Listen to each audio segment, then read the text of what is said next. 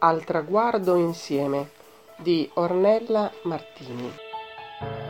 L'umanità collabora per essere felice, o meglio, dovrebbe. La gioventù porta in sé il desiderio del gioco e presto, in gran parte, aderirà ad uno sport per soddisfare questo bisogno.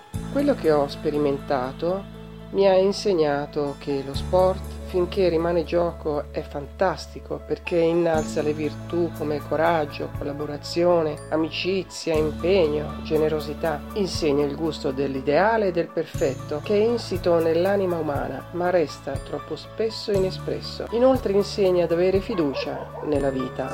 Lo sport è anche incontro tra giovani provenienti da diversi luoghi delle province, delle regioni, delle nazioni e dei continenti a cui è offerta la possibilità possibilità di incontro tra popoli ed etnie diverse. Si ritrovano in virtù del piacere di praticare ciò per cui sono inclini e le varie discipline sportive in questo senso offrono un ampio ventaglio di scelta che può dare spazio a tutti. Ma quando lo sport viene incanalato da interessi che non hanno il fine in sé, ma in qualcosa d'altro, degenera. A tale proposito, Charles Blondel scrive: Lo sport ora è un idolo che esige rinunce, sacrifici, anche vittime. La volontà di vincere fa del gioco un lavoro ed una prova. L'allenamento è ascetismo. Dal libro di Gillet Histoire du sport Vendôme, France, 1948.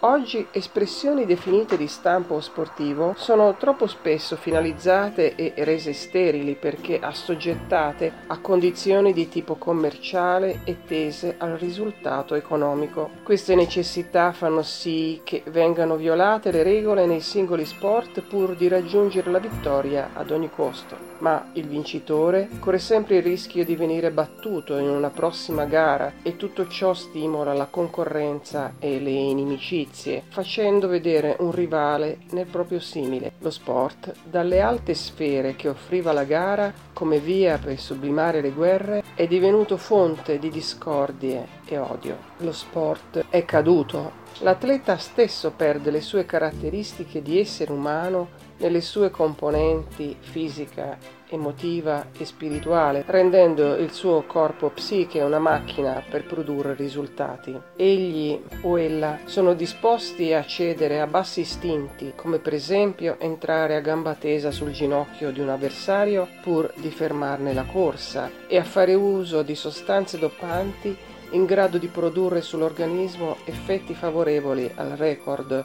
trascurando il proprio e altrui benessere e i possibili conseguenti danni alla persona. Compito dell'educatore a questo punto è quello di far notare le due vie attuabili nello sport. L'una in cui chi compete con me è da considerarsi un nemico da sopraffare, schiacciare, sottomettere. L'altra in cui chi compete con me è da considerarsi comunque fratello o sorella, con cui mi raffronto per scoprire insieme qual è l'azione migliore da mettere in atto al fine di ottenere il miglior traguardo, utile al singolo, ma anche a tutti, consapevole che non sarò mai felice se gli altri intorno a me sono tristi. Se il nostro prossimo è fratello o sorella, non può essere nemico. Se ne deduce che l'agonismo positivo è una spinta verso scopi più elevati, più spirituali, che compartecipa affinché l'umanità stessa si elevi al di sopra delle meschine e triviali competizioni negative in cui l'uno egoista cerca di dominare l'altro o gli altri.